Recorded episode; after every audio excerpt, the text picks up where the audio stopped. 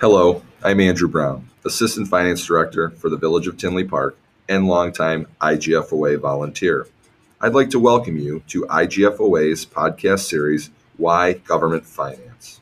Each episode will feature an IGFOA volunteer leader who will share their reasons for choosing government finance and how they have benefited from giving back to the profession through volunteering for IGFOA.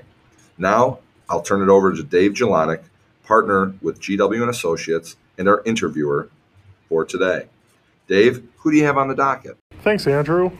Today I am joined by Patrice Sutton, the Chief Financial Officer for Lake County, and the IGFOA Executive Board GFOA Representative and Liaison. Patrice, welcome to the podcast. To kick things off today, what led you to a career in government finance? Thanks, Dave. I appreciate the opportunity. I had my first accounting class in high school and I absolutely loved it. It came very naturally to me and it was very clear to me that that's what I wanted for my career to be. So after college, I did take an accounting position with a national insurance company and moved out to their corporate headquarters on the East Coast. And it was a great job, but it just didn't seem quite as fulfilling as what I was expecting. And I really wanted to do that, but in a more meaningful way. But before kind of going back to graduate school and taking a right turn into public finance, I decided to join the Peace Corps. And I my assignment was in Poland and I was working at a small business incubator helping unemployed people to start their own businesses. So we would help them put together their business plan. And then if they were selected um, to be a part of the incubator, then we would help them with set up their books and do their monthly accounting. We would help them with purchasing and other things that could kind of be done on a, on a group basis. So it was a, a very um, unique way to apply those accounting skills. When I returned to the United States, I went to graduate school and got a master's in public policy. And then I decided to go into consulting for a couple of years, um, helping government organizations um, either implement or select financial systems. So that was also a great opportunity and I got to go to a lot of great places.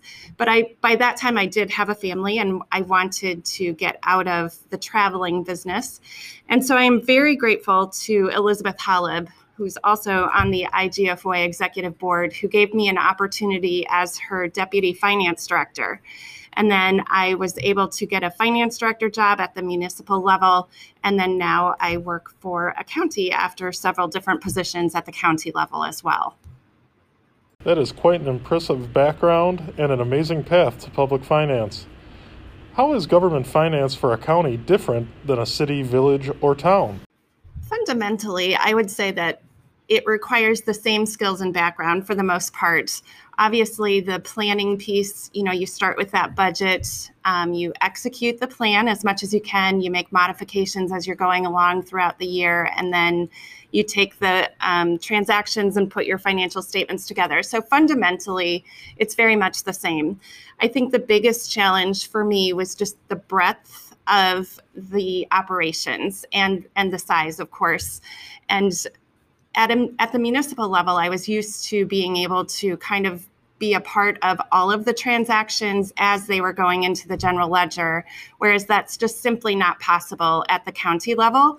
And so when we are putting those financial statements together at the end of the year, it's a little bit more of a puzzle that you're putting together because you're not as familiar with the transactions. But for the most part, it takes a lot of the same experience and skills having audited the smallest of townships and large universities and public transit agencies, I can see how the visibility of transactions can be different and how controls and processes at larger entities like a county are of utmost importance.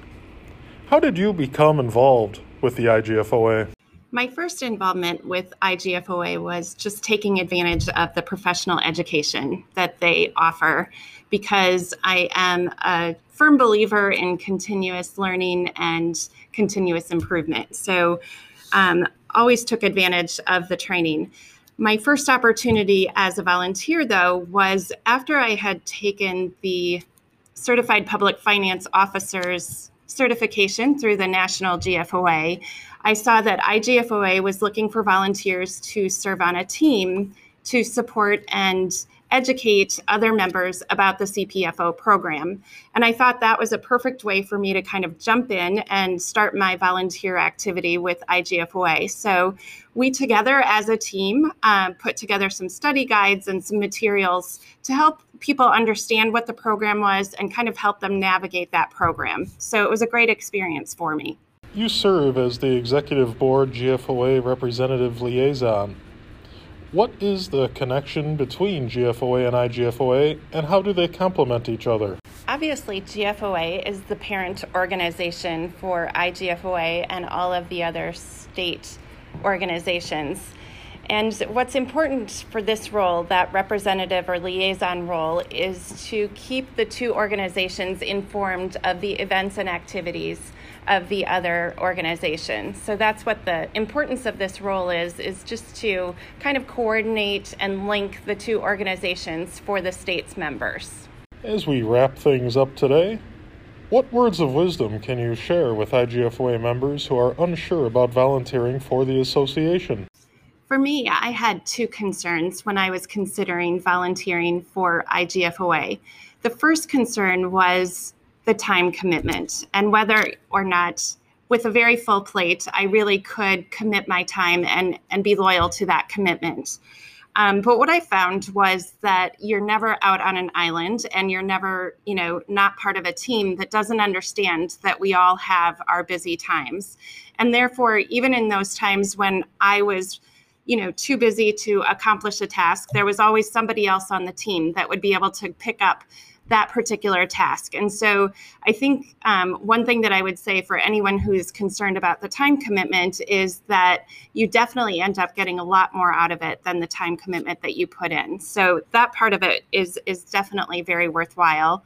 My other concern, and maybe this is just me, but I was always concerned about whether or not I had enough experience or expertise in my younger years um, to to really volunteer and be able to add value to the um, groups that I might volunteer for. And my word of wisdom on if anyone else has that concern is that it's a group that's sharing ideas, and we all have ideas um, and and personal experiences that, when mixed with the other ideas of the people in the group are always going to make the group's ideas better. So I would encourage you, even if you're early on in your career, to go ahead and get involved because everyone's perspective can really benefit the group and add to a better outcome. That's all we have for today. Thank you, Patrice, for a great interview and for your service to IGFOA and to public finance. Andrew, what else do you have for us? Thanks, Dave. That was a great interview. I'd just like to remind our listeners to look for future episodes of Why Government Finance and keep an eye out for future podcast series from the IGFOA. And remember, the IGFOA puts the fun in finance.